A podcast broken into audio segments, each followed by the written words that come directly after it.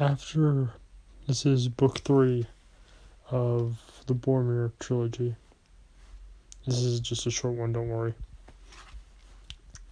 As soon as the confrontation between Willow and, Bo- and Boromir's date happened, the ring was destroyed after Frodo threw it into the fire. Then the power it had on Willow changed.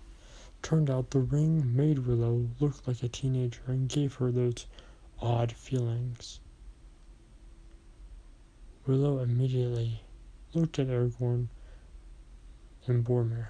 Looked at Boromir not with love, not with admiration, but with a family like respect.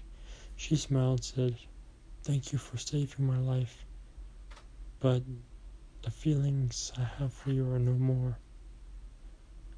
Boromir nodded and said, I understand. And they went on their own way.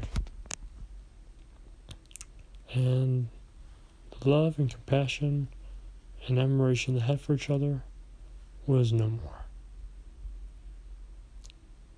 And they lived happily ever after and were friends from that day forward.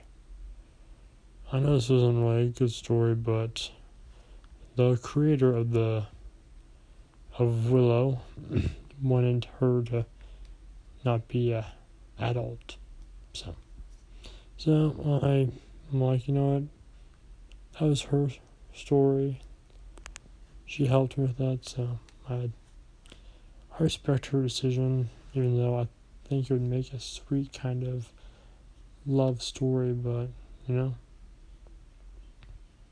it's not not my character, so it's hers. Therefore, since she owns the character, I'll let her do with the character as she sees fit. So, thank you so much for watching this video. If you liked it, please punch a on the face like a boss. As always, high fives all around.